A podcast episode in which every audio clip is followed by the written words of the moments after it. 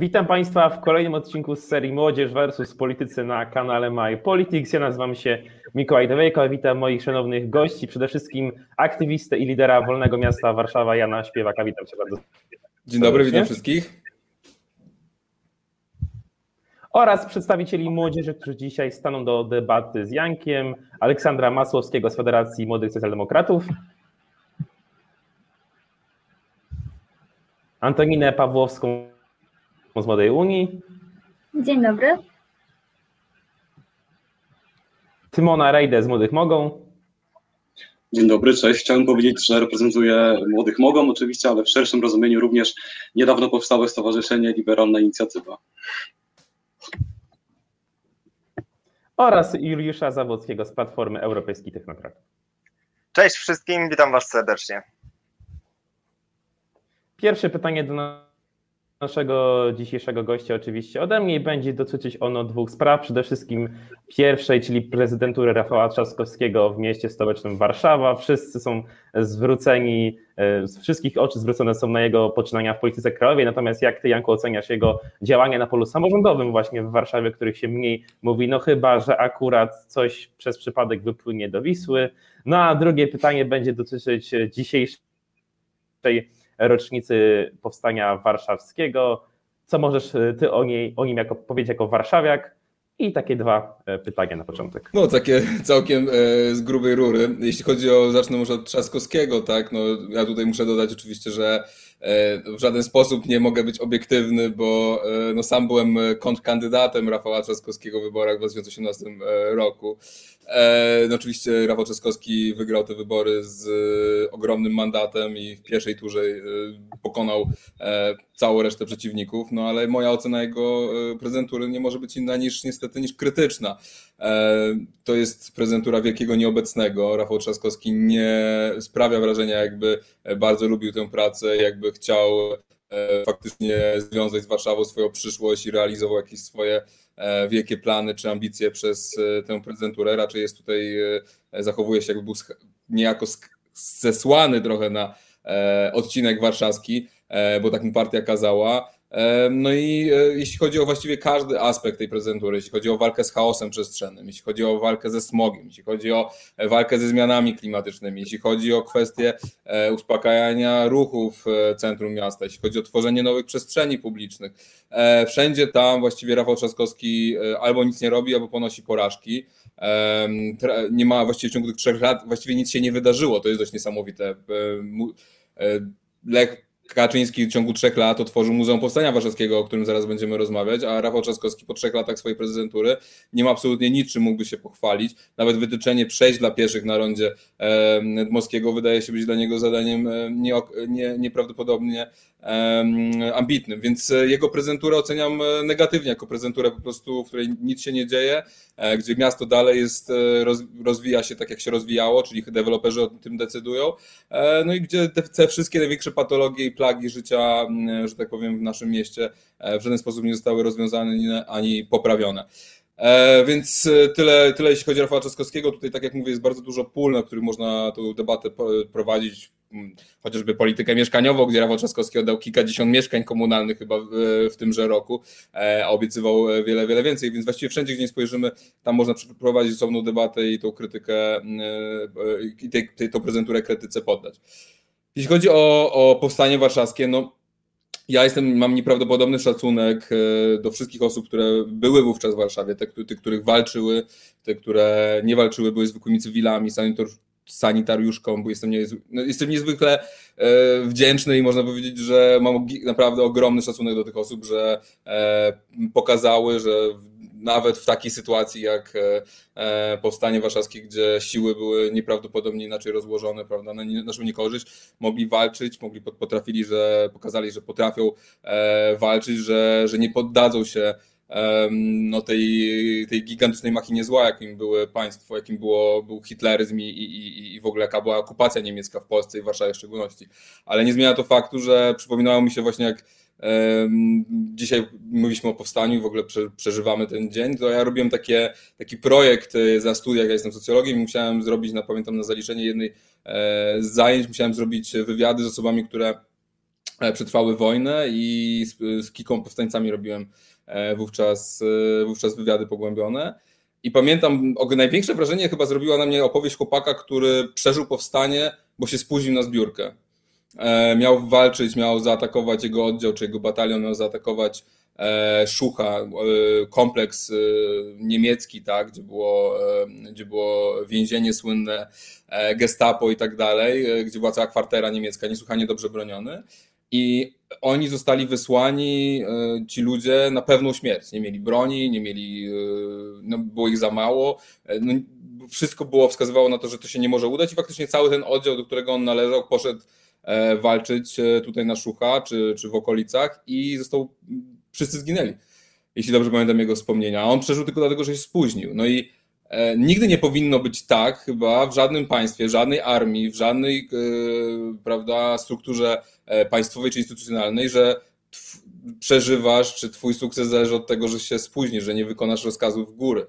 E, czy, i, i, wydaje mi się, że tutaj powstanie warszawskie jest e, no, chwałą dla, dla, dla wszystkich tych e, którzy faktycznie brali tu udział w nim, ale jest hańbą dla tych, którzy wysłali ludzi na, na pewną śmierć, bo e, tak jak mówię, no nie tylko e, same założenia powstania były, no, można powiedzieć, mocno naciągane, ale, ale jak już nawet oni się zebrali tego 1 sierpnia 1944 e, roku, zobaczyli jakie są siły i zobaczyli jak są, e, no, że po prostu nie mają wystarczająco zasobów, wystarczająco broni i tak dalej, e, no to w tym momencie w tym momencie było już wiadomo, że ktoś podjął bardzo, bardzo złą decyzję.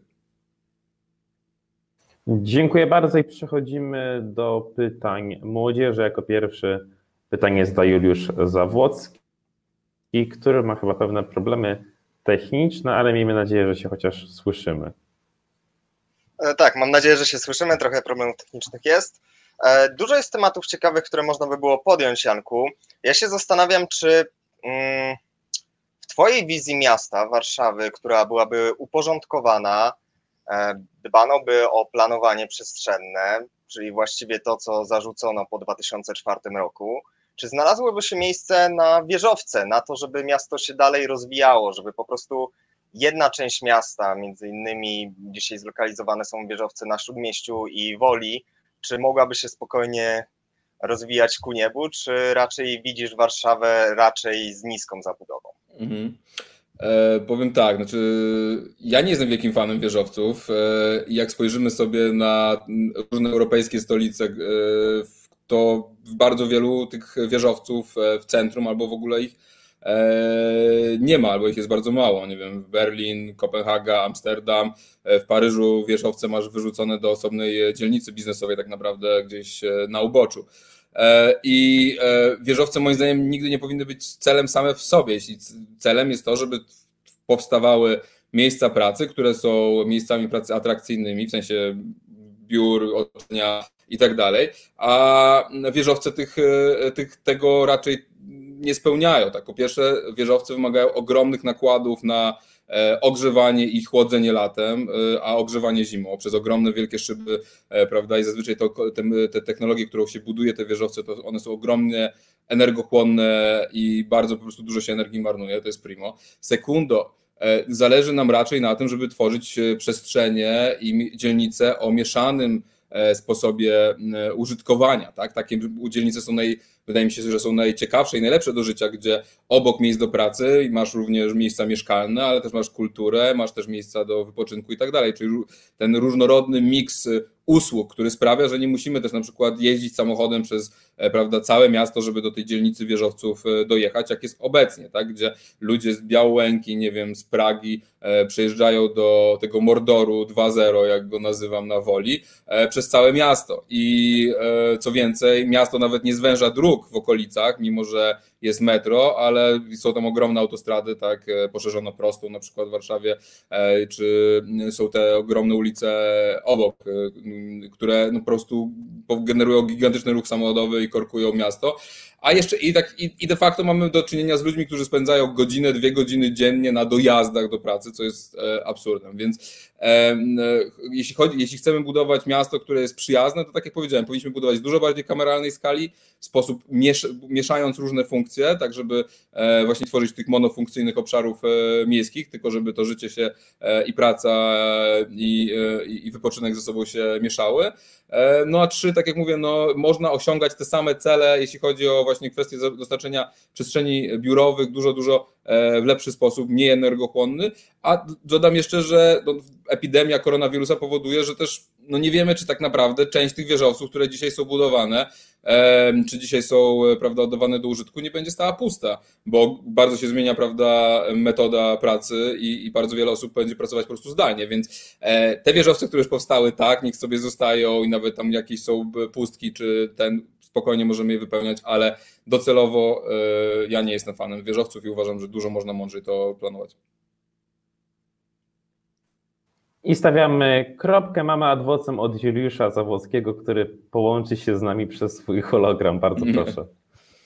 Tak, no jakoś trzeba sobie radzić. Okej, okay, no troszeczkę mnie to powiedzmy nie zadawala taka wizja do końca Warszawy, która już dalej się nie rozwija ku niemu właśnie między innymi dlatego, że dzisiaj jest duży problem, jeżeli chodzi o e, koszt e, wszystkich działek w Warszawie. Między innymi dzisiejsza nie wiem jak to nazwać, no to, to jest więcej niż osiedle, no, strefa, ten Mordor na Domaniewskiej, gdzie właściwie część już e, tych budynków stoi pusta, bo się przeniesiono w centrum miasta. I myślę, że to jest dużo lepsze, dlatego że wcześniej się tam generowały znacznie większe korki niż są teraz, a nadal e, jest e, ciężko przejechać, więc chyba dużo lepszym by było pomysłem, żeby się skoncentrował biznes i zwłaszcza bardziej powiedzmy takie wyższe technologie usytuowały swoje biura w centrum miasta, niż żeby korkowały i utrudniały dojazd między innymi na Mokotowie. Bo nawet jeżeli dzisiaj byśmy zagospodarowali wszystkie miejsca w, w tych wieżowcach, to nadal po, będzie na to popyt, dlatego że Warszawa, jak i Polska bardzo szybko się rozwijają. Więc nie wiem, czy nie powinna być troszeczkę e, wzięta na to poprawka z Twojej strony i właściwie dążenie, żeby przenieść cały taki biznes e, w dobrze skomunikowane centrum, a dzisiejsze, e, dzisiejszy Mordor na Domaniewskiej po prostu zamienić w przyjazne miejsce do, do życia, do mieszkania. Znaczy to już się dzieje trochę samo, e, znaczy ja mam odpowiedzieć, czy nie? Odpowiedzieć, tak? czy nie? Czy czy to jest Tak, tak, tak, tak. tak? Bardzo, e, bardzo proszę. Bardzo wiesz co, no, e, no, ja nie wiem, znaczy jak pamiętam, to moim zdaniem już ogromna część tych biur w stylu 10, 15 czy nawet 20% już jest w tym momencie pusta, tak, w Warszawie, jeśli chodzi o te przestrzenie biurowe. Więc ja nie wiem, czy ten popyt faktycznie jest e, e, e tak duży, czy, czy podaż nie, nie, nie, nie jest większa. Znaczy, wiesz co, ja chciałem ci przerwać, bo chodziło mi o to, że jeżeli mamy na przykład ten wieżowiec, to zostają tam dzisiaj często na mieściu y, na wyższych kondygnacjach jedynie przestrzeń biurowa, na którą nie stać wiele firm, więc po prostu budowa kolejnych wieżowców także daje zwiększa możliwości, żeby reszta, co pozostała na Mordorze się przeniosła. No, tak, no tak ale, ale te, te, te, biuro, te przestrzenie biurowe, no, one są bardzo, bardzo drogie, tak, więc ja nie wiem, czy to jest... Yy... Znaczy, Chcę po prostu powiedzieć, że można zapewnić przestrzenia biurowe w dużo mądrzejszy, lepszy dla miasta sposób, niż właśnie koncentrując je w postaci tych e, e, wieżowców. Tak? E, Mokotów został zakorkowany, w dzielnica biurowa tak, jako, jako taka, zawsze będzie ci generować korki, bo jest bezsensownym sposobem zużycia przestrzeni, bo użyje, użytkujesz ją tylko od 8 do 18, gdzie wszyscy przyjeżdżają na 8, 9 do pracy, a potem 7, 18 wszyscy wyjeżdżają tak? I wszyscy muszą wsiąść do samochodu czy do komunikacji publicznej właściwie w tym samym czasie i rozjechać się po całym mieście, tak? Jest to absurdalny sposób organizowania ludzkiego, życia i przestrzeni, tak? Na zachodzie mówi się o mieście tam 15-minutowym czy 5-minutowym, tak? Chodzi o to, żeby można było dotrzeć w ciągu 10-15 minut do pracy od razu, tak? Ja, I budujmy, budujmy osiedle, to, to jest bardzo warszawsko-centryczna oczywiście dyskusja, chociaż podejrzewam, że Kraków i inne miasta też pod, mają podobne problemy, ale dlaczego nie wybudować na, na na, gdzieś na Białęce, tak, przez jakiś e, kampusu biurowego, tak, dlaczego nie sprawić tam, żeby tam były miejsca do pracy, wtedy ludzie z okolicznych, e, prawda, osiedli by mieli dużo, dużo krótsze, krótsze dojazdy, nie musieliby tyle, tyle czasu tracić, nie musieliby spalać tyle paliwa, nie musieliby generować takich korków i tak dalej, i tak. Więc mi chodzi tylko o to, że sama idea dzielnicy biurowej, jeszcze dzielnicy biurowej, która idzie bardzo do góry, tak, tak jak mówiłem, technologie wymagają ogromnych zużycia energii, jest po prostu z punktu widzenia projektowania miasta, e, użytkowania tego miasta jest zawsze bez sensu i zawsze jest przestrzeni energii. I tu stawiamy kropkę przechodząc do kolejnego pytania. Teraz czas na pytanie Aleksandra Masłowskiego z Federacji Młodych Socjaldemokratów. Bardzo proszę. Nie słyszycie? Nie słychać niestety. Poczekamy chwilę, na pewno to są tylko przejściowe problemy techniczne.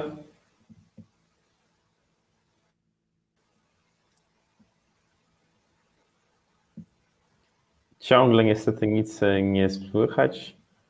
Tak więc ewentualnie możemy przejść do kolejnego pytania i potem do tego pytania wrócić. Tak więc y, w, takim, w takiej sytuacji proszę o pytania Tymona Rejdy z Młodych Mogą. Bardzo proszę. Dzięki za głos. E, ja bym się chciał Ciebie, Joanku, zapytać o ostatnie wydarzenia, a właściwie o, o opinię na ich temat. E, ostatnio jakby natknąłem się na taką grafikę w internecie, gdzie były pokazane e, podwyżki dla posłów, dla ministrów, dla pana premiera, dla marszałka Senatu, Sejmu i tak dalej, i tak dalej. I jakie jest Twoje zdanie na temat zarobków polityków? Czy uważasz, że obecnie te pensje są zbyt niskie, czy zbyt wysokie i czy to jest generalnie dobry moment na to, żeby takie decyzje podejmować? i czy w ogóle sposób e, robienia tego, jak to niektórzy e, określają tylnymi drzwiami, jest w porządku. E, czy uważasz, że ministrowie, czy osoby sprawujące ważne funkcje w państwie obecnie zarabiają za mało, czy z kolei może za dużo? Jakie jest Twoje podejście na ten, do tej sprawy? Dzięki za pytanie. Znaczy, e, ja e, ogarnąłem jakoś wczoraj dopiero, że te podwyżki były, bo rozumiem, że one się nie odbyły za pomocą zmiany jakiejś ustawy, tylko chyba rozporządzenia, tak? Ja nie, nie, nie śledziłem tego, ale faktycznie zobaczyłem tą tabelkę e, i ona była dość niesamowita, tak? Znaczy, że podniesienie uposażeń posłów czy, czy ministrów pójdzie 30, 40, 50% do góry. I jakby to powiedzieć, wszystko byłoby ok, gdyby nie w tym samym czasie nie zamrażano E, prawda, pensji e, budżetówki. To nie wiem, który to jest rok, kiedy e, budżetówka nie dostaje podwyżek, a pensje w budżetówce są naprawdę bardzo często no, więcej niż żenujące. Tak? Czytam ostatnio reportaż o pracy urzędników i urzędniczek w ZUS-ie, która jest jednym z najważniejszych instytucji w naszym państwie, gdzie po 15-20 latach pracy pani dostaje 2700 zł na rękę. No to są absolutnie, absolutnie skandaliczne rzeczy. Ratownicy medyczni, ostatnio widziałem pasek ratownika medycznego, który pracuje na etacie w pogotowiu ratunkowym w Białymstoku, 3100 zł na rękę miesięcznie, więc tej sytuacji, gdy można podwyższać te pensje, jak gdyby podwyższano pensje wszystkim, którzy pracują dla państwa, a nie tylko tym, którzy e, są e, gdzieś tam e, prawda, polityczną czapą i, i, i, i mają dostęp do, do ucha władzy.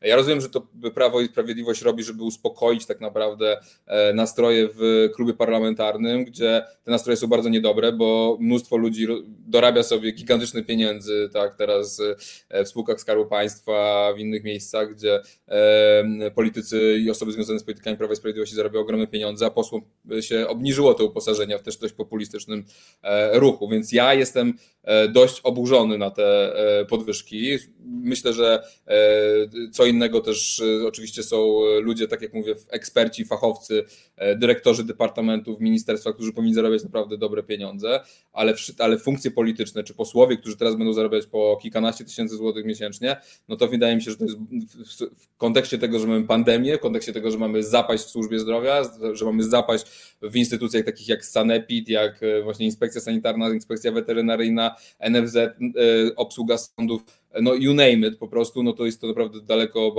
daleko oburzające. Dziękuję bardzo i mamy adwocem właśnie od Tymona. Bardzo proszę. E, ja bym chciał się jeszcze dopytać, bo oczywiście mm. odpowiedź Twoja mnie satysfakcjonuje, e, ale chciałbym się dopytać, czy na przykład zgodziłbyś się z taką tezą, że obecnie dlatego mamy taką sytuację na przykład w ministerstwach, że często na tych stanowiskach na przykład ministra zdrowia czy ministra edukacji narodowej zasiadają ludzie mm, lekko mówiąc, niekompetencji. Czy jest to spowodowane według Ciebie na przykład tym, że te zarobki właśnie są za niskie i ludzie, którzy mm. rzeczywiście są specjalistami, po prostu mm, nie jest dla nich to zbyt przekonujące. Wolą pozostać w swojej niszy i nie pytać się, że tak powiem, kolokwialnie na, na, na doteki ministra, tak?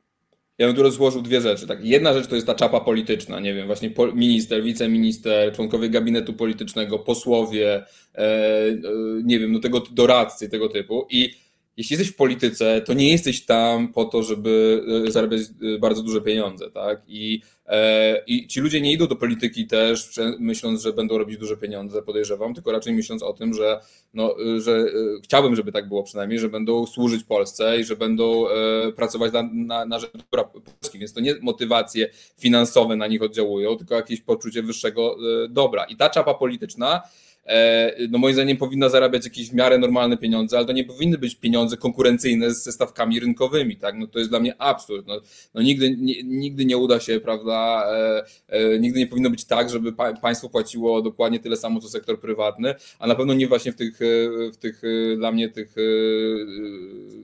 stanowiskach politycznych, tak? Co innego eksperci, tak? No, ale tak jak mówię, no jeśli my mamy dzisiaj sytuację, gdzie mój kolega, który kiedyś pracował do Urzędu Ochrony Konkurencji, e, konkurencji Konsumenta, e, gdzie on e, prowadził bardzo zaawansowane i skomplikowane postępowania, nie wiem, przeciwko załóżmy, nie pamiętam przeciwko komu to było, no ale to było albo to były jakieś wielkie banki, albo to były jakieś wielkie telekomy, tak, które typu Play i tak dalej. I on prowadzi jakieś postępowanie e, w tej sprawie, sam prowadzi to postępowanie, zarabia 2,5 tysiąca czy 3 tysiące złotych na rękę, a e, postępowanie dotyczy kary idącej w setki milionów złotych, tak? E, no to o tych ludziach powinniśmy dzisiaj e, mówić, o tych ludziach, którzy wykonują ogromną, ciężką, odpowiedzialną pracę, które zarabiają pieniądze dla państwa albo je oszczędzając, nie wiem, ratując ludzi, prawda, i tak dalej, i tak dalej. E, a nie tych, a nie ministrów, którzy rzekomo uciekną do sektora prywatnego, e, czy nie będą zainteresowani propozycjami, jeśli e, te propozycje będą podparte wystarczająco finansowo. No jednak już dzisiaj zarabiając kilkanaście tysięcy złotych miesięcznie w Polsce na tych stanowiskach politycznych, jak minister, wiceminister, członek gabinetu politycznego, i tak jesteś już w jednym czy tam pięciu procentach najlepiej zarabiających Polaków, więc moim zdaniem to, to nie jest czynnik i moim zdaniem to nie powinien być nigdy czynnik, jeśli rozmawiamy o, o funkcjonariuszach publicznych. Dziękuję bardzo i wracamy teraz do, do Aleksandra i jego pytania. Miejmy nadzieję, że mikrofon e, działa. Teraz mnie słychać? Tak jest. O, tak jest, tak więc oddaję Ci głos. Bardzo e, Myślę, że dla większości ludzi w social mediach i poza nimi jesteś kojarzony z właśnie aktywizmem e, z, związanym z mieszkalnictwem, z, z szeroko pojętymi właśnie mieszkaniami e, oraz patodeweloperką. E, I tutaj jest moje pytanie. Jak myślisz, jakie jest prawdopodobieństwo, że choć w ułamku e, rząd Prawa i, Prawa i Sprawiedliwości wykorzysta e, te fundusze, jak zapowiadali z Krajowego Programu Odbudowy, na budowę tych 75 tysięcy mieszkań. Jak myślisz, jak to jest możliwe i czy w ogóle jest to możliwe za czasów rządów PiS? Dzięki. E, dzięki za to pytanie. No, 75 tysięcy mieszkań to jest to, co wywalczyła prawda, lewica w tych negocjacjach z PiSem i to jest, e, można powiedzieć, dużo, ale z drugiej strony to jest bardzo, bardzo mało.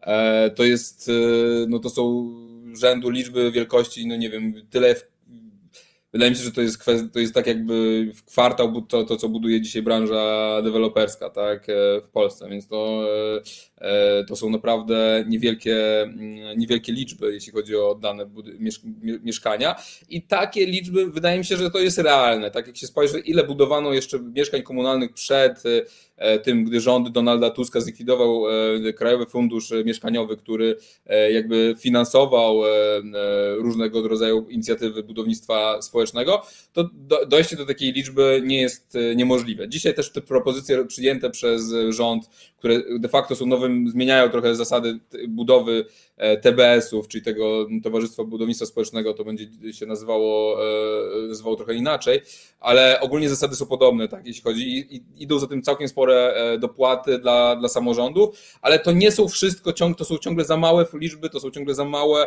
środki przeznaczone na to, żeby faktycznie to budownictwo społeczne ruszyć. My tak jak e, rozmawiamy o tym, jak mówią specjaliści, my mamy deficyt 2 do 3 miliona mieszkań e, w Polsce, tak? E, więc to jest skala wyzwania, którą musimy się mierzyć, a branża deweloperska zaczęła budować teraz, jak w 2020 roku oddano tyle mieszkań, ile oddano w roku 1980. Więc w 1980 roku, czyli w kroku absolutnie kryzysu PRL-u, gdzie prawda, doszło do strajków w Stoczni Gdańskiej, e, prawda, powstania Solidarności, my ciągle budujemy mniej mieszkań niż 40 lat temu. No to jest, e, to jest naprawdę widowiskowa porażka cywilizacyjna, e, Polski i co więcej, jest to porażka tym większa, jeśli weźmiemy pod uwagę, że 99% tych mieszkań to są mieszkania w sektorze prywatnym, tak? czyli to są mieszkania budowane dzisiaj w połowie połowie pod inwestycje dla bardzo bogatych ludzi, a w połowie są dla, dla tej części klasy średniej, której stać na bardzo wysoki prawda, wkład e, własny i stać na kredyt, czyli muszą mieć odpowiednie dochody, prawda, udokumentowane i tak dalej, i tak dalej. Więc jest to gigantyczna porażka, e, ta, więc 75 tysięcy mieszkań jest możliwe, ale problemem jest to, żeby nie budować 75 tysięcy mieszkań w ciągu, no właśnie, nie wiadomo też do końca ilu, pięciu następnych lat, czterech następnych lat, to naprawdę nic nie jest tylko żeby wybudować tych mieszkań e, e, po prostu te, par, te ten milion czy, czy, czy dwa miliony e, i na, na razie nic się na to nie spodziewa. Samorządy tego nie robią, państwo tego nie robi. Tak jak mówiłem, ten zmieniony program mieszkaniowy jest jakimś zmianą na lepsze, bo tam, tak jak mówiłem, te dopłaty dla, dla samorządów mają być dużo większe, ale z kolei E, na cały fundusz przeznaczono chyba 2 czy 3 miliardy złotych dzisiaj, więc e, to są naprawdę żadne, żadne pieniądze i nikt nie chce podnieść ręki na lobby deweloperskie. Lobby deweloperskie jest e, nieprawdopodobnie skuteczne w kontrolowaniu procesu budowlanego. Mamy z jednej strony zderegulowane prawo planistyczne, można budować wszystko i wszędzie, ale z drugiej strony właśnie w takiej sytuacji, gdy jest ogromna uznaniowość urzędników, no to mamy też gigantyczną korupcję i gigantyczną kontrolę procesu budowlanego przez lokalne układy władzy, tak? No więc jakby jeśli jesteś w układzie, to dostaniesz WZ, e, warunki zabudowy, pozwolenie na budowę, jak nie jesteś, to będziesz się z tym bawić wiele, wiele lat. Więc mamy z jednej strony mamy ziemi na kilkaset tysięcy, przepraszam, nawet chyba więcej, wydaje mi się, że nie chcę skłamać, ale urbaniści chyba policzyli, że mamy chyba ziemi na odrolnionej, na, w planach na budowę na 200-300 milionów Polaków, tak? Tyle można by wybudować dzisiaj na tej ziemi, która jest przeznaczona pod budownictwo mieszkaniowe w Polsce. I co? I nic to nie daje. Deregulacja prowadzi do jeszcze większej patologii, do jeszcze większego E, prywatyzacji tej, tej polityki mieszkaniowej i w rezultacie prowadzi do e, sprowadzenia mieszkania, e, mieszkalnictwa do, no, do sposobu E, wyzysku, tak? Wyzysku większości społeczeństwa e, przez, e, przez bogatych. I dzisiaj właśnie zmierzamy do takiego modelu feudalnego, tak? Jeśli masz własność, jeśli je posiadasz mieszkanie, możesz jakoś tam żyć, a jak go nie posiadasz, to będziesz zapierniczać przez całe życie na tego, kto to mieszkanie posiada, bez szans na awans, bez szans na wbicie się do klasy średniej, bez szans na stabilizację i to jest doświadczenie coraz większej ilości młodych ludzi, 20 i 30-latków, którzy no, w porównaniu do swoich e, starszych 10-15 lat, czy nawet własnych rodziców, mają dużo trudniejszą sytuację na rynku mieszkaniowym e, niż, niż, niż, niż to było jeszcze 15 czy, czy, czy 20 lat e, temu. Dziękuję bardzo. I przed nami ostatnie pytanie pierwszej tury pytań od Antoniny Pawłowskiej z Wadyłni. Bardzo proszę. Mm, dziękuję za udzielenie mi głosu. Ja chciałabym poruszyć temat, który przewija się na Twoim Twitterze często, jest to kwestia umów o zlecenie, które krytykujesz, przynajmniej ja odnoszę takie wrażenie e, w swoich wpisach przykładowo, gdzie jednak warto zauważyć, że takie umowy pozwalają przedsiębiorcom na zwolnienie z płacenia ZUS-u, a co za tym idzie, pracownik otrzymuje większą kwotę netto. Więc nasuwa się takie pytanie, czy w takim razie takie typu umowy nie są lepsze i dla pracowników, E, i dla zatrudnionych osób i czy po prostu w aktualnym systemie nie są one lepszym rozwiązaniem. Dziękuję. E, znaczy ja, ja nie wiem, czy akurat o umowach zlecenia akurat wprost, ale o umowach tak zwanych umowach śmieciowych, e, no to trzeba faktycznie często mi się zdarza coś, coś powiedzieć czy, czy, czy napisać. E, no ja jestem absolutnym e, przeciwnikiem e, tego typu umów, przynajmniej nadużywania zawierania tego typu umów, ale na pewno to miało miejsce w Polsce i dalej ma, dalej ma miejsce w Polsce. Jest myślę obok umów zlecenie dzieło, no to oczywiście mamy też tą fikcję samozatrudnienia, gdzie ponad 10, a może nawet 15% tych jednoosobowych działalności gospodarczych to są fikcyjne prawda, e, fikcyjne, fikcyjne biznesy i tak naprawdę powinny być etaty. Więc ja wychodzę z założenia, że e, każdy człowiek potrzebuje bezpieczeństwa, każdy człowiek potrzebuje poczucia, no właśnie takiego osadzenia gdzieś, gdzie może nas budować jakąś wizję przyszłości, można coś zaplanować, tak? I to jest niesłychanie istotne dla każdego systemu społecznego, ale też demokracji, żeby ludzie tak żeby ludzie byli ubezpieczeni w jakiś sposób, tak? Osadzeni w jakiejś rzeczywistości, mieli jakieś poczucie, że, e, prawda, że złamie im się noga, nie wiem, coś się wydarzy, jakieś wyda wydarzenie losowe, że oni nie upadną. I e, umowy śmieciowe i jednoosobowe działalności gospodarcze nie dają tego poczucia bezpieczeństwa, tak? Prywatyzują ryzyko funkcjonowania e, w społeczeństwie, przerzucają całą odpowiedzialność na jednostkę, na siebie. E, one są też pewnego rodzaju myśleniem oczywiście też krótkoterminowym, nie, prawda? Nie myślimy o tym, co będzie w długim terminie, nie odkładamy tych składek, prawda? E, e, emerytalnych, czy, czy, czy odkładamy te stawki na, na zdrowie w mniejszym zakresie, czy, czy prawie, czy, czy, czy w ogóle, tak? Więc to, to jest tak naprawdę działanie na niekorzyść usług publicznych, na korzyść finansowania przyszłych emerytur, ochrony zdrowia, dróg, wszystkiego, edukacji i tak dalej, i tak dalej. Więc w naszym interesie jest, żeby jak najwięcej ludzi było zatrudnionych na umowę o pracę, żeby to był podstawowy forma zatrudnienia i żeby ta umowa o pracę e, no właśnie e, dawała to poczucie e, bezpieczeństwa i żeby jak najwięcej ludzi było traktowanych w ten sam sposób. No i dzisiaj my tego nie mamy. Nie mamy tego, bo mamy zderegulowane prawo pracy z jednej strony, mamy bardzo słabą inspekcję pracy i mamy też ten kult właśnie taki neoliberalny, który mówi, lepiej wziąć teraz do kieszeni prawda, większą ilość e, pieniędzy, bo i tak tych emerytur nie będzie, bo i tak nie, bo tak ubezpieczenie zdrowotne jest beznadziejne, bo i tak się szkole, prawda, chodzę do dentysty prywatnie, do internisty prywatnie i tak dalej. I w tym momencie my wszyscy uczestniczymy w czymś takim, co osłabia państwo, osłabia te usługi publiczne i staje się takim zamkniętym kręgiem, tak, gdzie mamy, e, prawda, ludzi, którzy nie, nie czują się, e, nie czują, że cokolwiek dostają od tego państwa, więc nie chcą nic temu państwu dawać, nie? Jesteśmy i po prostu bardzo ciężko się z takiego zamkniętego e, e, kołowrotka, czy jak to nazwać, e, wyrwać, więc ja bym chciał dążyć do, do stanu, gdzie większość ludzi, zdecydowana większość ludzi zatrudniona po prostu na umowę o pracę i ma to poczucie bezpieczeństwa i nikt nikogo tutaj nie, nie próbuje optymalizować podatków, ani nic, nic ten rzecz. Dziękuję bardzo i tu stawiamy kropkę pierwszej tury pytań, przechodząc płynnie do drugiej, w której pozwolę sobie jako pierwszy zadać pytanie. Janku, jesteś głównie kojarzony z polityką samorządową, właśnie z byciem aktywistą, natomiast moje pytanie będzie dotyczyć tego, czy zamierzasz kiedykolwiek wejść do polityki krajowej, czy to poprzez start w wyborach, na przykład ostatnio prowadzisz serię bodajże lewy do lewego z Piotrem Ikonowiczem, który jest liderem Ruchu Sprawiedliwości Społecznej i też był posłem w latach 91-93 z ramienia partii, Polskiej Partii Socjalistycznej. W związku z tym pytanie, czy to może jest na przykład e, pewien krok w tym kierunku i czy po mhm. prostu zamierzasz to kiedykolwiek zrobić? E, znaczy, ja, ja na pewno z Piotrem Ikonowiczem e, z przyjemnością bym współpracował politycznie, czy, czy przy czymś większym, ale na razie takiej współpracy nie ma, no bo też nie bardzo ja w tej chwili w tym momencie widzę no, miejsce dla siebie, tak? No, jakby niektórzy nas nazywają alt-leftem, niektórzy nas nazywają, nie wiem, e, patriotyczną lewicą, niektórzy nas nazywają w jakiś inny, inny sposób, tych łatek jest e, sporo, ale no ja w tym momencie nie odnajduję się w żadnym z ugrupowań, które istnieje na scenie e, politycznej.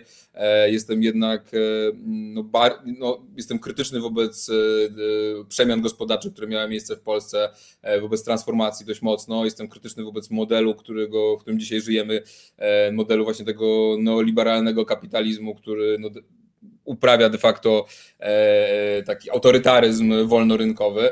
E, no i, i, i, ciężko mi się gdzieś tutaj wpasować w istniejące formuły, istniejące, istniejące ugrupowania.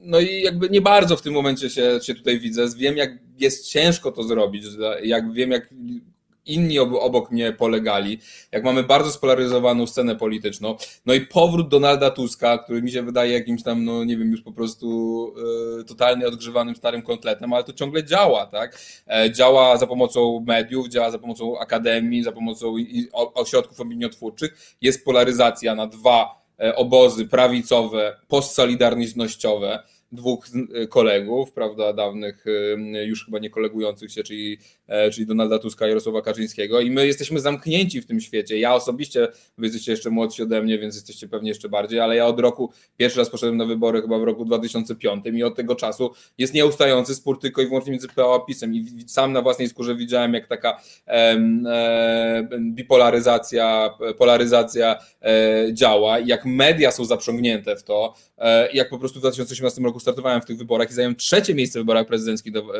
e, w Warszawie, zdobywając 3% głosu, więc e, zajmując e, miejsce na podium mają 3% głosów. No to jest dość, pokazuje skalę no, naprawdę zniszczenia tego przestrzeni publicznej polityki przez ten spór i na, i na tę chwilę nie widzę niczego, co by mogło odwrócić tę sytuację. Niestety, więc e, odpowiem Ci, że e, jak coś może się nowego pojawi, nie będę nic wykluczać, ale, ale na razie nic, takiego, nic się takiego nie zapowiada i, i też ta sytuacja no, dość, dość pesymistycznie oceniam.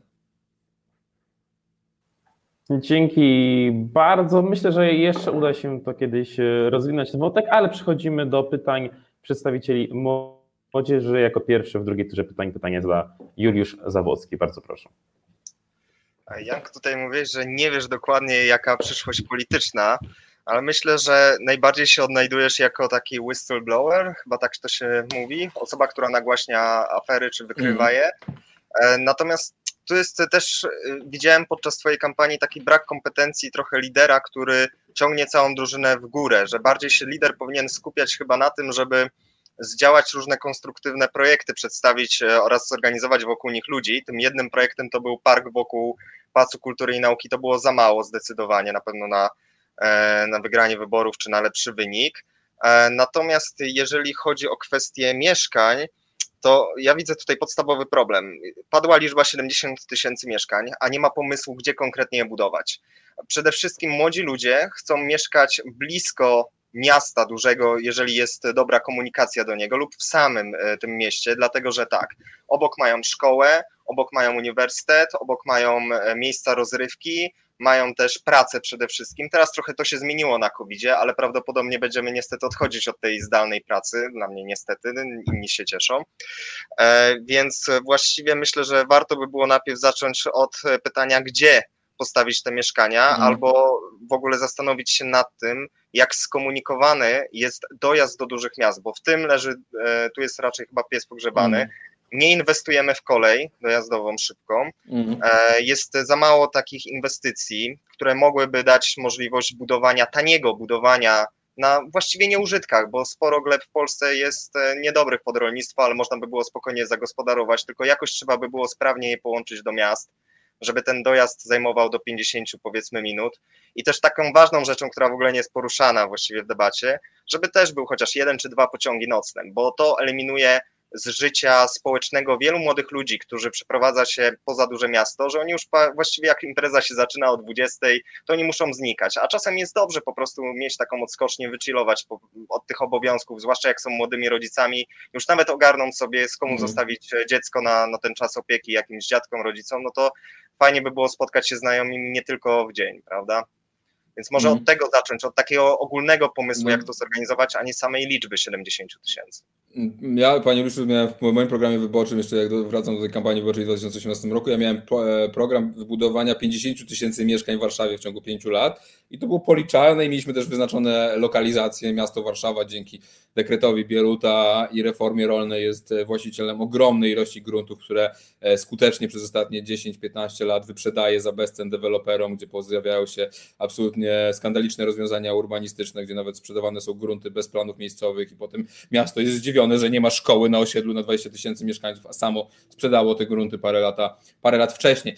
Podobnie jest z koleją. E, zniszczyliśmy kolej w Polsce, tak? Słynny mem, zmniejszamy różnice pozaborowe, które pokazuje, prawda, jak wyglądała kolej w 1989 roku, jak wygląda dzisiaj, prawda, gdzie, gdzie de facto doszło do, no doszło do, do katastrofy, cywilizacyjnej katastrofy, jaką była tak naprawdę likwidacja kolei w 1989 roku, tylko że to nie było robione tak samo, z takich samych pobudek, prawda, takich jak mówię o, o, o tym mieszkalnictwie deweloperskim. Niestety, żyjemy pod hegemonią neoliberalną, która jest, też jest fasadą dla robienia przekrętów, po prostu. Y, jest fasadą dla robienia y, korupcji, niszczenia instytucji publicznej, niszczenia wszystkiego tego, co publiczne i y, pod płaszczykiem, bo to się opłaca, bo każdy, prawda, realizujemy naszą indywidualną wolność. Ostatnio byłem na Śląsku, gdzie koleje nie zostały jeszcze do końca zarżnięte, a i tak poziom zdewastowania tego regionu przez komunikację samochodową jest po prostu nieprawdopodobny. E, gdzie przez śródmieście Katowic, przepraszam, Gliwic, innych miast puszczono drogę szybkiego ruchu, budowano ją parę lat temu. Ja patrzyłem na wyburzony w centrum Gliwic kamienice stuletnie, bo ktoś chciał zrobić autostradę, a obok jedzie kolej ale ta, i, ale ta kolej odjeżdża trzy razy prawda, dziennie, czy, czy jest za rzadko w każdym razie, żeby pełnić tą rolę tej kolei aglomeracyjnej. Pod Warszawą nie powstało żadna linia kolei, kolei od 1945 roku. Żadna. A Warszawa się w tym czasie trzykrotnie powiększyła, tak? Mamy, y, więc ja się absolutnie zgadzam, Kolej, ale nie wiem, czy wszyscy chcą żyć w dużych miastach. Myślę, że dużo ludzi by chciało mieszkać tam, gdzie dzisiaj mieszka. Ja czytam teraz książkę, która jest dość wstrząsająca, czyli Zapaść, tak? o tym, jak zniszczono średnie i małe miasta. Nie mogą wszyscy mieszkać w Krakowie, Warszawie yy, i Trójmieście. My się po prostu tu nie pomieścimy, tak? Niszczymy te małe miejscowości i robimy to, robiliśmy to przez dwadzieścia parę lat celowo. Znowu z powodu ideologii neoliberalnej, która mówiła nam przemysł budowany w PRL-u B, ko, ko, e, e, komuniści postawili, kolejki B, e, mieszkania komunalne zakładowe budowane przez, przez zakłady pracy B, szpitale, prawda, edukacja w mniejszych miejscowościach B, wszystko ma być w dużych miejscowościach. No to nic dziwnego, że potem wszyscy chcą żyć w dużych miejscowościach, jeśli w małej miejscowości nie są w stanie sobie zrobić żadnego zabiegu medycznego, nie są w stanie wysłać dziecka do szkoły i tak dalej, i tak dalej. Więc jakby pytanie i dyskusja o mieszkalnictwie w Polsce jest tak naprawdę o, o katastrofie cywilizacyjnej, która trwa w Polsce od 1989 roku, bo my jako jednostki, jako rodziny i tak dalej, jako kręgi znajomych osiągnęliśmy ogromny, nieprawdopodobny, bezprecedensowy sukces.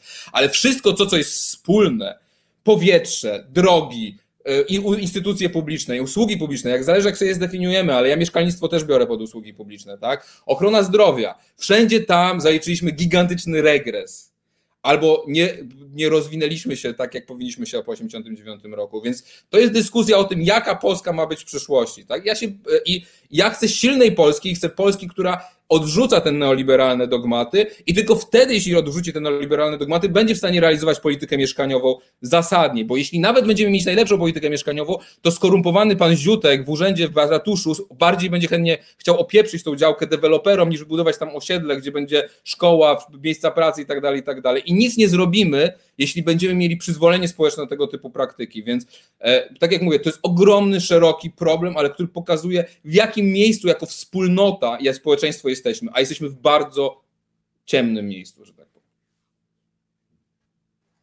Dziękuję bardzo i mamy adwocem od Juliusza Zawockiego. Bardzo proszę tak może w miarę krótko. Znaczy, nie chodziło mi o to, żeby wszyscy mieszkali w tych dużych miastach, tylko mhm. żeby m, nawet jak mieszkają poza wielkim miastem, to czerpali wszystkie jakby korzyści z tego, że jest blisko pod względem dojazdu czasowego.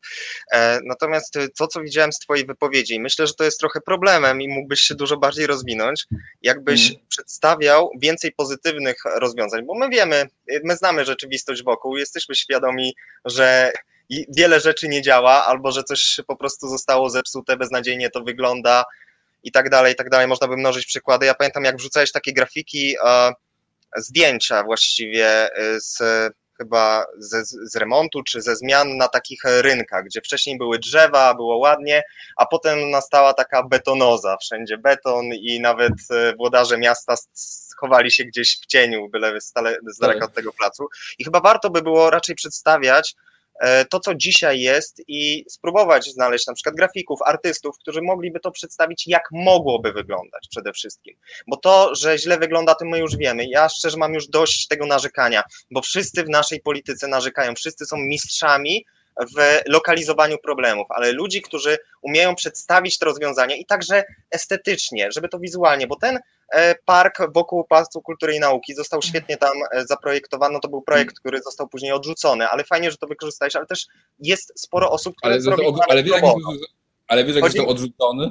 My zebraliśmy nie. 40 chyba tysięcy podpisów i złożyliśmy do Rady Miasta to po tym i nie dostaliśmy nawet odpowiedzi. Ja sobie e, zdaję sprawę, ale. Jakbyś, zrobił, zrobiłbyś, jakbyś zrobiłbyś e, e, de facto, jakbyś zrobił badanie opinii publicznej, czy ludzie chcą mieć tam wieżowce albo beton, czy chcą mieć mój park, to wszyscy by powiedzieli, że chcą mieć mój park. Wiem, że jakbyśmy zrobili referendum, to też by ludzie no, prawdopodobnie a jak, poparli, a, jak, a jak napisałem, jak zrobiłem ten program 50 tysięcy mieszkań, to jako dostałem odpowiedź, że albo, mnie, albo zamilczenie, jak cała moja kampania wyborcza, albo że to jest, e, że to jest program, który jest skokiem na kasę klasy średniej. Stary, naprawdę, ja, ja, ja naprawdę, myśmy prezentowali, ja, pozytywna wizja, jak najbardziej tak, ale naprawdę demokracja umiera nie dlatego, że my nie mamy pozytywnej wizji, bo mam, ją mamy, tak, i ją pokazujemy. Jest tylko za mało dlatego, przedstawiana. Janek, nie, nie, no, dominują okay, negatywne informacje. I nawet jak wejdę no, na twój no. profil na Insta, gdzie nie, nie masz jakby takiej blokady, że cię media nagle w TVN, w TVP czy w jakimś innym Polsacie nie puszczą, gdzie masz po prostu bezpośredni dostęp do swojego widza, przede wszystkim dominują jakieś negatywne informacje. Za mało jest pozytywnych, pokazywania jak można to zmienić, jednoczyć ludzi ku zmianie, ku pozytywnej zmianie. I tego brakuje. To nie jest jakby, żeby się kłócić z tobą, tylko coś, Jasne, co ja bym nie zobaczył ciebie do profilu, bo po prostu Jasne, obserwuję. Przyjmu. Przyjmuję to, ale, ale tak jak ci mówię, no jakby E, ja przez 5 lat, 7 lat mojej działalności w Warszawie, bo ostatni rok, załóżmy, że już, czy dwa lata ostatnio już nie, nie zaangażuję się tak bezpośrednio w takie lokalne akcje. Czasem coś tam pomogę oczywiście, ale się nie angażuję, ale e, no powiem Ci tak, no, my naprawdę zaprezentowaliśmy w ciągu tych ostatnich siedmiu lat ogromną ilość projektów. Nie wiem, czy wiesz, ale nawet e, drzewa na Świętokrzyskiej są dlatego, że ja z kolegą Walkiewiczem zrobiliśmy projekt do budżetu obywatelskiego i e, e, zażądaliśmy, żeby tam były drzewa, a nie donice, tak? I tak dalej. I to, to nie super, ma, to warto o tym Ale na koniec to nie ma żadnego znaczenia. Na koniec naprawdę nie ma żadnego, nie ma, nie ma. Nie ma. No jakoś powstały te drzewa, widzisz. To jest... No powstały te drzewa, ale, ale potem wszyscy mieszkańcy w Warszawie karnie Panowie, bardzo proszę, teraz, wiesz. teraz postawmy kropkę w tej y, dyskusji i przejdźmy I nie do... dlatego, że proponował pozytywną wizję. No. Pytań jako kolejne pytanie zada. Dobra, dobra. Jako kolejne e, pytanie Dziękuję. zada Antonina Pawłowska z Modelu Bardzo Dziękuję za, e, za udzielenie mi głosu. E, I tutaj chciałabym nawiązać też do Twojego niedawnego wpisu na Twitterze, E, gdzie uznali, że e, Leszek Balcerowicz od 30 lat pracuje nad zwiększaniem w Polsce e, bezrobocia. Gdzie przyszło mi do głowy pytanie, czy uważasz, że plan Balcerowicza, że przeprowadzone wtedy mm, reformy były niekorzystne, tak bo pomimo jakby teoretycznego braku bezrobocia w czasach PRL-u, no gospodarka była w tragicznym stanie i dopiero tak zwana terapia szokowa pozwoliła na poprawę sytuacji. E, i dalszy rozwój kraju. Znaczy, to jest oczywiście teraz e, minęło 30 lat, tak, ale no, to, e, Leszek Balcerowicz zawsze, gdy był u władzy, jakkolwiek, wtedy bardzo szybko rosło bezrobocie. To jest po prostu fakt. Jak spojrzysz na lata 90, e, tak, 92 czy 3, kiedy on był, e, kiedy on był wicepremierem, E, i potem 97 do 2020 roku, kiedy chyba znowu był wicepremierem, czy do 2001, już nie pamiętam, kiedy skończył swoją kadencję, to znowu masz wzrost bezrobocia, tak? E, I e, Leszek Balcero i jakby i samym założeniem w ogóle, prawda, reform neoliberalnych było to, żeby było bezrobocie, bo jak będzie bezrobocie, no to wtedy, prawda, jak mówili, e, że tak powiem, zwolennicy, no to wtedy się ujawni, kto, które przedsiębiorstwa są e, zapóźnione, które nie są, a poza tym, jak będzie bezrobocie, to będziemy mogli, prawda, ludzie, pojawi się, prawda, cena, wartość, praca nabierze swoją e, wartość i tak dalej, i tak dalej. No tylko pytanie jest takie, jakim kosztem, tak? I czy na pewno trzeba było zrobić tak, żeby w Polsce do roku 2000 czwartego, piątego 20% bezrobocie było właściwie normą. No my, my dzisiaj mamy 3% bezrobocie czy 4% bezrobocie, a e, za, w latach 90. bezrobocie no, wynosiło blisko 20%, tak, przez, e, z krótką przerwą na rządy e, SLD swoją drogą, prawda, w połowie lat 90., ale wtedy, kiedy rządził Balcerowicz, to bezrobocie było naprawdę bardzo, bardzo wysokie, dwucyfrowe i, i mnóstwo ludzi było bez, bez, bez pracy. Więc reformy Balcerowicza, w zakresie tego, nie wiem, na przykład podniesienia skokowo oprocentowania kredytów, tak, dla e, rolników, dla przedsiębiorstw państwowych i tak dalej, i tak dalej. Czy to było potrzebne? Czy potrzebny był podatek od e, wzrostu wynagrodzeń, który uniemożliwi właściwie konkurowanie państwom, e, przedsiębiorstwom z prywatnymi gospodarstwami w czasie ekstremalnej hiperinflacji? Czy potrzebna była likwidacja z dnia na dzień wszystkich PGR-ów? Czy z dnia na dzień trzeba było znieść jakiekolwiek właściwie e, e, e, cła importowe, czy ustawić je na bardzo niskim poziomie, tak że nasza rodzima produkcja była wystawiona z dnia na dzień na morderczą międzynarodową konkurencję i to jeszcze z krajów dalekiej Azji? Czy to wszystko trzeba było robić? Czy można było to robić czasowo, stopniowo i po konsekwencje, tak? Dając szansę polskim przedsiębiorstwom, żeby się zmodernizowały, dając szansę robotnikom tam, gdzie to było możliwe, żeby sami przejmowali te zakłady pracy, tworzyli spółki pracownicze, dając szansę polskim PGR-om, żeby się przekształciły e, w pewnego rodzaju spółdzielnie rolne czy czegoś takiego. Y, to się udało w cukrownie, w ten mle, mleczarnie do tej pory, bardzo wiele mleczarni do tej pory działa w sposób e, spółdzielczy. Więc nie, to nie można powiedzieć, że to się nigdzie nie udało, e, że to się by się nie udało w Polsce. Więc dla mnie doktrynerstwo Leszka Balcerowicza. Zresztą to też widać, prawda, w wspomnieniach ludzi, którzy brali udział przy negocjacjach. E, międzynarodowe fundusze walutowe i Bank Światowy pokazali nam kilka wariantów, a myśmy wzięli ten najbardziej radykalny. Nikt nas nie zmuszał do tego, żeby robić tak radykalne, prawda, i tak uderzające w rodzimy przemysł e, i w robotników i w rolników e, rozwiązania. Więc jeśli i było bardzo wielu krytyków tejże transformacji, tak jak pan Tadeusz Kowalik, jak zresztą znany powstaniec profesor Kierzun, profesor Tittenbrum, naprawdę tych ludzi którzy krytykowali wówczas transformację i drogę, jaką przyjął Leszek Balcerowicz, było bardzo, bardzo e, wielu. Więc e, e, to jest otwarta dyskusja, ale nie zrozumiemy dzisiejszej Polski, jeśli nie zrozumiemy, że tak jak właśnie mówimy o tych miastach średniej wielkości, które zostały po prostu zdegradowane w trzeciej RP, prawda, zaliczył ogromny regres w stosunku do tego, co było w PRL-u.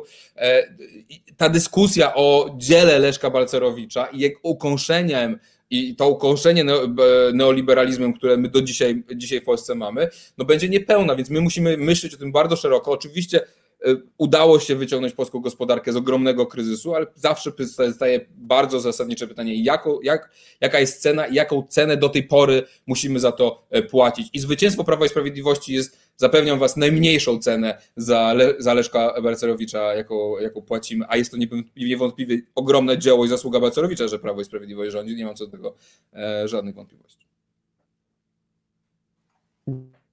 Dziękuję bardzo. I adwocem zgłosił Aleksander Masłowski. Bardzo proszę. E, tak, dziękuję tutaj za udzielenie głosu i ja również zgodzę się z tym, że zbyt często gloryfikujemy cały, całą tą terapię szokową Balcerowicza, wszakże był to zabieg, który w ogóle, nie, e, w ogóle nie ochronił naszych rodzimych firm. Skazaliśmy nasze rodzime marki tak naprawdę na upadek i skazaliśmy się na to, co mamy teraz, czyli bycie składalnią Europy.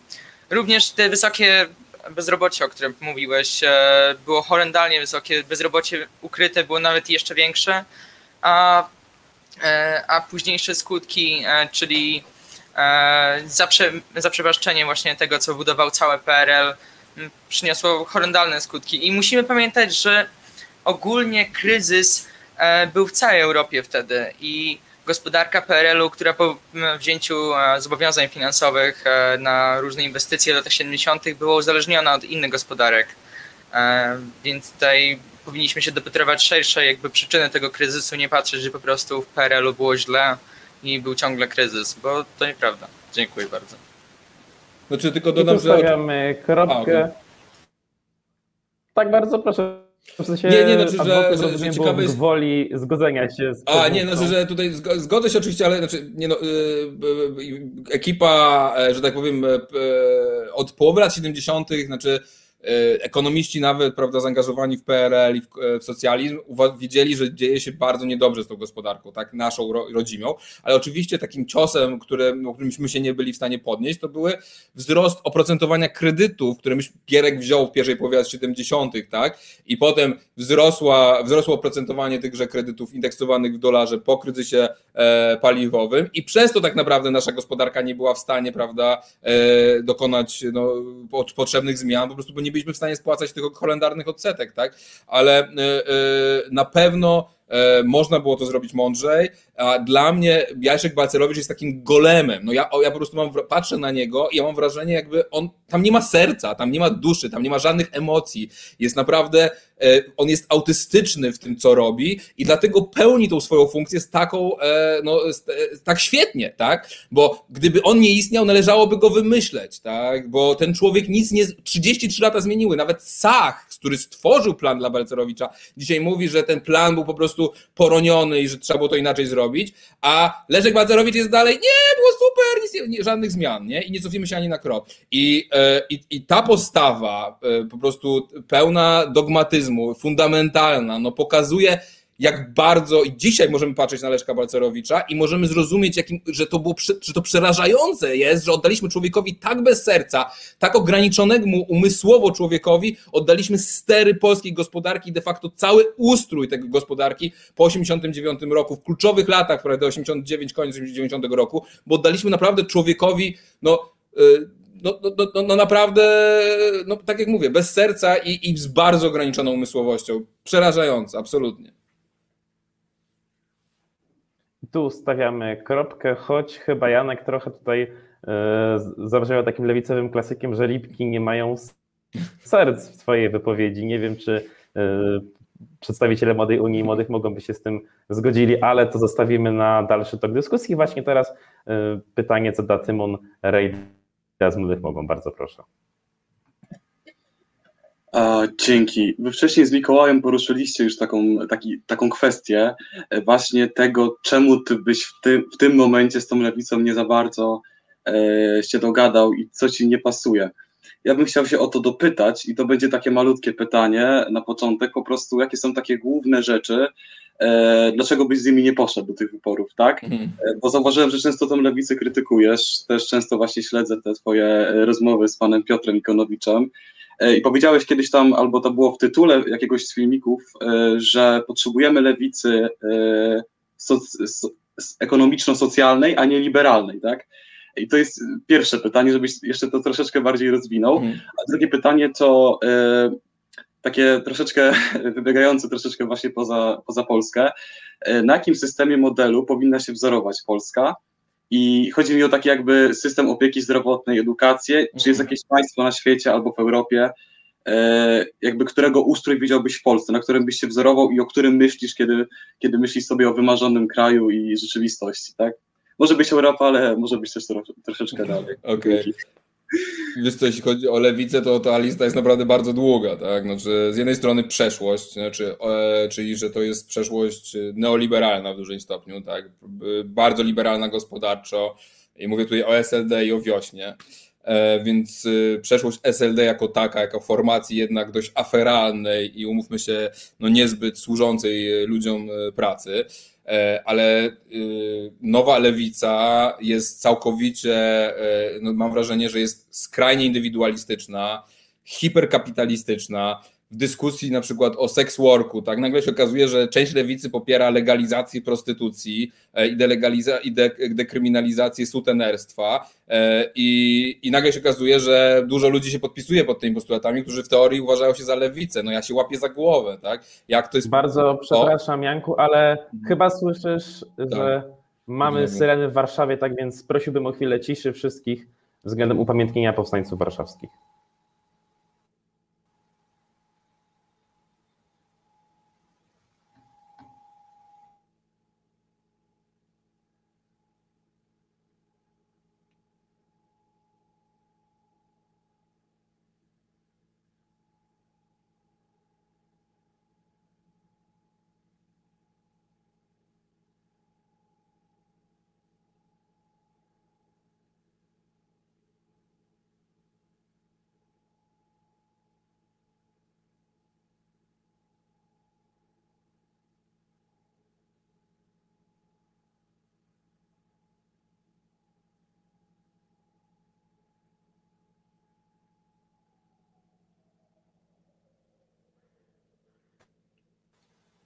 Bardzo wszystkim dziękuję. Oczywiście cześć i chwała naszym bohaterom i oddaję Ci już Janku głos. Bardzo proszę. Więc yy, wracając do, do odpowiedzi. Lewica, więc yy, zaraz wyjdzie z tego jakiś wielki rant, ale yy, tak jak mówiłem, znaczy jest liberalna światopoglądowo, jest indywidualistyczna, jest no, elitarna, paternalistyczna, niezakotwiczona w żaden sposób w świecie pracy. De facto jest dzisiaj ugrupowaniem reprezentującym wielkomiejską, liberalną e, e, klasę średnią i inteligencję, tak? E, nie ma i widzę w tym naprawdę jakiś chichot historii, tak? No, że dzisiaj klasa robotnicza, tak, czy pracująca, nazwijmy to jak chcemy, no jest przy prawie i, i sprawiedliwości, tak, a nie przy SLD, chociaż nie zawsze tak było, tak, bo w 2001 roku, gdy SLD wygrywało wybory, no to wygrywało z ogromnym mandatem, tak, no tylko rzeczywiście ten mandat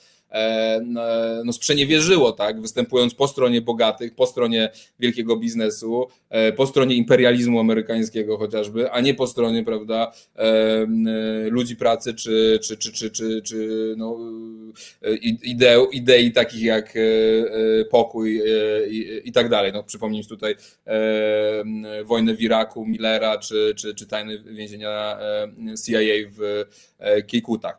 Więc lewica jest też cierpi tak, na taki, jakiś taki syndrom też ofiary nieustającej, jest tam strasznie mało sprawczości, e, jest tam strach przed tym, co powie liberalny salon, co powie Newsweek, Wyborcza, e, jest tam mnóstwo pogardy dla biednych też. No jakby jak patrz i, i, i, żadnej konsekwencji, żadnej roboty ideowej tam nie ma, ani niczego. No mają 12 milionów złotych rocznego budżetu, SLD, na co te pieniądze idą?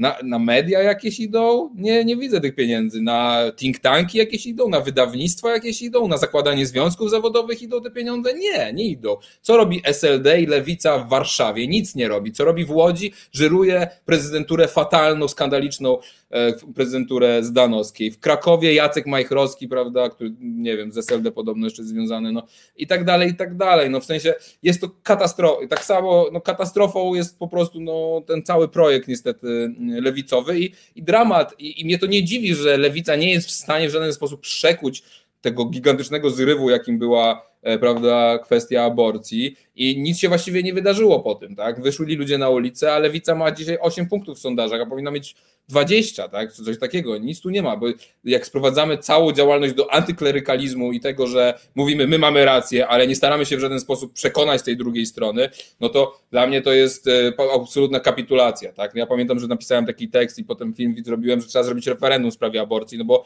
jakby co innego można zrobić w takim państwie tak podzielonym i jak oni chcą dojść do tego, żeby ta, żeby ta aborcja była znowu, nie znowu, tylko żeby stała się legalna, tak? Czyli żeby nie było tak drakońskiego prawa, jak dzisiaj jest. I nie, nie ma, bo jest e, totalnie powiedziane, nie, to jest prawo człowieka i każdy, kto tutaj dyskutuje, tego kancelujemy. Więc też absolutny brak umiejętności dialogu, zamknięcie się na we własnej bańce. No, mógłbym godzinami gadać o tym, dlaczego lewica dzisiaj jest, e, ta przynajmniej, którą utożsamiamy jako lewica dzisiaj jest, e, no nie, nie po drodze mi jest. Dziękuję bardzo i przed nami ostatnie pytanie od Aleksandra a jeszcze Cymon czyżby tak, adwocem? Jeszcze miałem te drugie pytanie, właśnie tak króciutko. A, przepraszam cię. Twór idealnego państwa, Janka Wiesz co, nie ma takiego idealnego państwa, wiesz, znaczy jakby e, ten walec liberalizmu zmiażdżył praktycznie każde państwo dobrobytu na zachodzie. One funkcjonują trochę lepiej, raz gorzej, ale praktycznie każdy już jest, nie, nie, już daleko jest mu do tego, co było, prawda, w latach 60. czy 70., gdzie ja wierzę w bardzo prostą sprawę. Demokracja jest wtedy, kiedy politycy boją się ludzi i kiedy ludzie mają poczucie bezpieczeństwa, tak, nie boją się, nie boją się protestować, nie boją się walczyć o swoje prawa i nie boją się przede wszystkim protestować w sferze ekonomicznej, bo tam się dzieje 90% naszego życia, tak, w pracy i wokół pracy i wokół wytwarzania dóbr. I katastrofa klimatyczna też jest wokół pracy tak naprawdę i wokół podziału dóbr. Więc nie ma tego, już tego mojego idealnego państwa nie ma. Kiedyś może był, była nim Francja, kiedyś może nimi były, yy, yy, może były państwa niektóre skandynawskie, Dania, Szwecja, ale dzisiaj, tak jak mówię, praktycznie wszędzie ten liberalizm no, ostatnio rząd w Szwecji upadł, tak, bo chciano już całkowicie urynkowić mieszkalnictwo w Szwecji, ale e, więc może coś się będzie zmieniać, ale to też pokazuje nam, że ta, ta Szwecja, którą myśmy mu uznawali prawda, za kraj e, właśnie opiekuńczy, państwa opiekuńczego, e, państwa dobrobytu, no już też nie jest dokładnie tą Szwecją. Ceny nieruchomości wszędzie stają się niemożliwe do e, utrzymania, znaczy niemożliwe do zaakceptowania i przez młodych, czy, czy, czy ludzi, którzy chcą kupić, bo, bo nie mają tyle pieniędzy. Wszędzie te nieruchomości rosną do góry. W Kanadzie, w Szwecji, w Danii, wszędzie, wszędzie się bardzo podobne procesy, więc nie ma już dla mnie ideału. Tak? Jedyne ideały może gdzieś są gdzieś w przeszłości, czy, czy państwa podobne do ideałów, czy ustroje podobne do ideałów, ale dzisiaj de facto jesteśmy wszyscy ukończeni przez, przez ten liberalizm i de facto wszystkie te, te, wszystkie te demokracje zachodnie i te państwa gdzieś tam przez ten liberalizm zostały mm, rozmontowane. Dziękuję bardzo i przed nami ostatnie pytanie od Aleksandra Masłowskiego. Bardzo proszę. E, dziękuję bardzo i moje pytanie też będzie e, zahaczało o temat kolei, o której już powiedzieliśmy co nieco dzisiaj. E, moje pytanie będzie głównie, jak wyobrażasz sobie rozwój infrastruktury kolejowej i możliwości tego rozwoju w Polsce?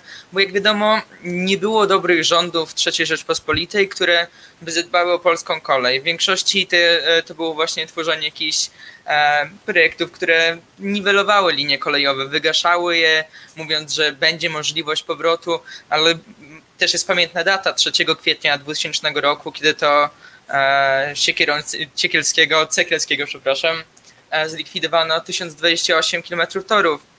I tutaj też pytanie, jak wyobrażasz sobie rozwój? Czy ten rozwój byłby bardziej e, żył w symbiozie z innymi Mhm. projektami, takimi jak e, już wymieniano od wielu lat e, Centralny Port Komunikacyjny, czy raczej byłoby to w Twoim zamyśle coś e, takiego jak międzynarodowy projekt, jaki na przykład jest Rail Baltica, e, czyli połączenie e, Stanów Bałtyckich e, z Polską i właśnie e, połączenie ogólnie kolejowe Stanów Bałtyckich z Europą? Yy, dzięki za to pytanie. Ja nie wiem do końca, co się dzieje z tą koleją, bo ja mam wrażenie, że ja jeszcze pamiętając w latach 90., że na odcinkach, które były remontowane w trzeciej RP i wydano na nie miliardy, że ja jeszcze na tych odcinkach, które nie były remontowane przez trzecią RP i były zbudowane albo przez zaborców, albo przez komunistów, jeździło się szybciej niż jeździ się teraz, albo bardzo podobnych czasach, tak? E, Nie wiem, e, Katowice, Kraków, e, Łódź, e, Gdańsk, wszystkie te miasta, mam wrażenie, że bardzo podobne były te czasy e, za mojego dzieciaka i że tak naprawdę te remonty w żaden sposób nie przyspieszyły tego e, czasu połączeń. To jest na pewno bardzo ważne, ale pamię, pamiętam było takie hasło pendolini, pendolinizacja Polski w 2015 roku i on trochę oddawał to, co mówiłem, o czym mówiłem wcześniej, tak? Czyli rozwijamy tylko duże miasta, duże miasta są połączone koleją szybkich prędkości i do przodu, nie? I to jest model, który mi się na pewno bardzo nie podoba, jest to bardzo niezrównoważony model i ja jestem za rozwojem takim, no, e, prawda, e, regionalnym, tak? E, I do tego trzeba odtworzyć te linie kolejowe podmiejskie, trzeba budować te właśnie e, połączenia, odtwarzać je. Wiem, że samorząd dolnośląski robi to bardzo nieźle. Niedawno otworzono linię kolejową do Bielawy i nagle się okazuje, że mnóstwo ludzi chce korzystać z tej linii kolejowej, tylko że ona musi jeździć regularnie, że ona nie może mieć połączeń, prawda, o 5 rano, nie wiem, e, pierwsze połączenie, następne o 17, e, tylko że to powinno być e, e, w sposób częsty i gęsty. I to się da, to się absolutnie da robić. No kolejną rzeczą dla mnie osobiście, no jest jakby, że Francja teraz, e, prawda, wiem, że to prawo, nie wiem, czy ono zostało przyjęte, czy, czy, czy jest na etapie jeszcze konsultacji, ale tam zakazano e, lotów e, krajowych, gdzie szybciej można dostać się koleją, czy gdzie czas połączenia kolejowego jest porównywalny. No i w dobie globalnego ocieplenia, no my powinniśmy robić wszystko, żeby loty krajowe, ale loty też europejskie maksymalnie ograniczyć, tak? E, I e, ja bym chciał mieć żyć w takim świecie, gdzie możesz dojechać z Warszawy do Paryża szybko i nie musisz e, wsiadać do samolotu w te, e, po to, tak? Więc z jednej strony rozwijamy ten regionalny, aglomeracyjny, aglomeracyjną kolej, a, a z drugiej strony twórzmy połączenia między dużymi ośrodkami, które faktycznie są szybkie i które mogą być stanowić alternatywę dla e, samolotu, a lokalnie, żeby były alternatywą dla, e, dla samochodów. Jak to zrobić? Żeby to działało, ja się na tym nie znam, no, ale dla mnie to jest naprawdę dość nieprawdopodobne, że jest naprawdę, e, no stoimy w miejscu albo nawet zaliczamy regres, jeśli chodzi o kolej. Na pewno nie będzie to możliwe bez ogromnych inwestycji publicznych. Czy centralne lotnisko komunika- ten centralny port komunikacyjny ma sens? Nie wiem. Wydaje mi się, że y, nie jesteśmy w stanie jako państwo realizować dużych projektów infrastrukturalnych, jakichkolwiek. Nie wybraliśmy lokalizacji e, elektrowni atomowej od 15 lat. Nie jesteśmy, oni tam nawet nie zaczęli wykupywać chyba ziemi do tego, pod, tego, pod ten CPK, a co dopiero w ogóle mówić o jakiejkolwiek inwestycji, więc to jest też gigantyczny, kolejny dramat, o którym mówimy po 1989 roku, że jako państwo straciliśmy jakiekolwiek możliwości tworzenia i przeprowadzenia dużych projektów infrastrukturalnych. Czy wyobraźcie sobie, że druga Gdynia byłaby dzisiaj możliwa? Czy, możli, czy nowa byłaby możliwa nowa huta? No to jest niemożliwe, tak? To jest kolejny ogromny regres i kolejna katastrofa, jakie, jakie to w nasz, jaka w naszym państwie zaszła po 1989 roku. Dziękuję bardzo i mamy ostatni adwocem od Antoniny Pawłowskiej. Bardzo proszę. E, tak, ja chciałam jeszcze nawiązać do tej e, poprzedniego pytania, e, jeszcze przed 17 o, e, o Balcerowiczu, e, gdzie no, usłyszeliśmy, że no, Balcerowicz są nazwany, no, że tak powiem, lipkiem bez serca, e, gdzie uważam, że warto byłoby też jednak zauważyć, że e, sytuacja była dość e, tragiczna i że wymagało pewnej może nie braku serca, ale pewnej e, odwagi, żeby jednak e, dokonać tak, e, mm, takich reform. E, I też teraz po 30 latach można je różnie oceniać, natomiast wtedy były e, jednak było to coś, co pomogło nam wyjść z tego kryzysu, dlatego e, ciężko wydaje mi się jednak po 30 latach e, tak do tego podchodzić. Wiesz co, jakby bardzo jest ciekawa historia roku 89 i chciałbym, żeby kiedyś ją ktoś napisał naprawdę na poważnie, bo, bo zaczęliśmy 89 rok de facto od najbardziej neoliberalnej ustawy gospodarczej, jaką mogliśmy mieć, czyli ustawy Wilczka, tak? E, gdzie uruchomiono, e, prawda, stworzono tą doktrynę, co nie jest zakazane, jest legalne. No i nagle powstało mnóstwo e, przedsiębiorstw. Oczywiście ogromna rzesza to były przedsiębiorstwa nomenklaturowe, które służyły wyprowadzaniu majątku z państwowych przedsiębiorstw, ale powstały bardzo, że tak powiem, liberalne warunki do dział- działalności. Został uruchomiony, prawda, zlikwidowano kartki w czerwcu czy lipcu 1989 roku i nagle się okazało, że jest mnóstwo żywności, tak? I oczywiście ruszyła inflacja, bo uwolniono właśnie ceny spożywki, ale inflacja wzrosła z powodu działań, e, że tak powiem, e, elit okrągłostołowych, które się na to dogadały, tak, że dojdzie do czegoś takiego, więc zbijanie inflacji przez Leszka Balcerowicza, które zresztą było bardzo nieskuteczne bardzo długo, było wywołane najpierw działaniami tej samej ekipy, tak? Więc oni jakby stworzyli problem i potem zaczęli go, e, że tak powiem, jeśli chodzi o walkę z inflacją, e, sami e, rozwiązywać, tak? Więc e, jasnym było to, że trzeba przejść do wolnorynkowego czy do e, rynkowego modelu gospodarczego, ale można to było zrobić naprawdę na tysiąc różnych sposobów, tak? Nie trzeba było z dnia na dzień podwyższać oprocentowania kredytów o tysiąc procent. Samoobrona e, e, Lepera wzięła się z tego właśnie, że tysiące polskich rolników w 89 roku poczuło koniunkturę, zaciągnęło kredyty i nagle w 90 roku nagle z tymi zostało z kredytami, które nie mogło spłacić, bo nie byli w stanie tego spłacić, bo stworzono po prostu tak, takie warunki. Podobnie było z polskimi przedsiębiorstwami, które zaciągnęły kredyty w 89 roku, zaczęły konkurować na rynku z p- p- gosp- e, przedsiębiorstwami prywatnymi, ale co zrobiono? Otworzono rynek, tak, na import, nie wiem, e, taniej elektroniki z e, Tajlandii, tak, gdzie e, nie, polskie przedsiębiorstwa nie były w stanie z tym konkurować, tak, gdyby dano im dwa lata czy trzy lata na dostosowanie produkcji, cen i tak dalej, i tak dalej, może byłyby w stanie.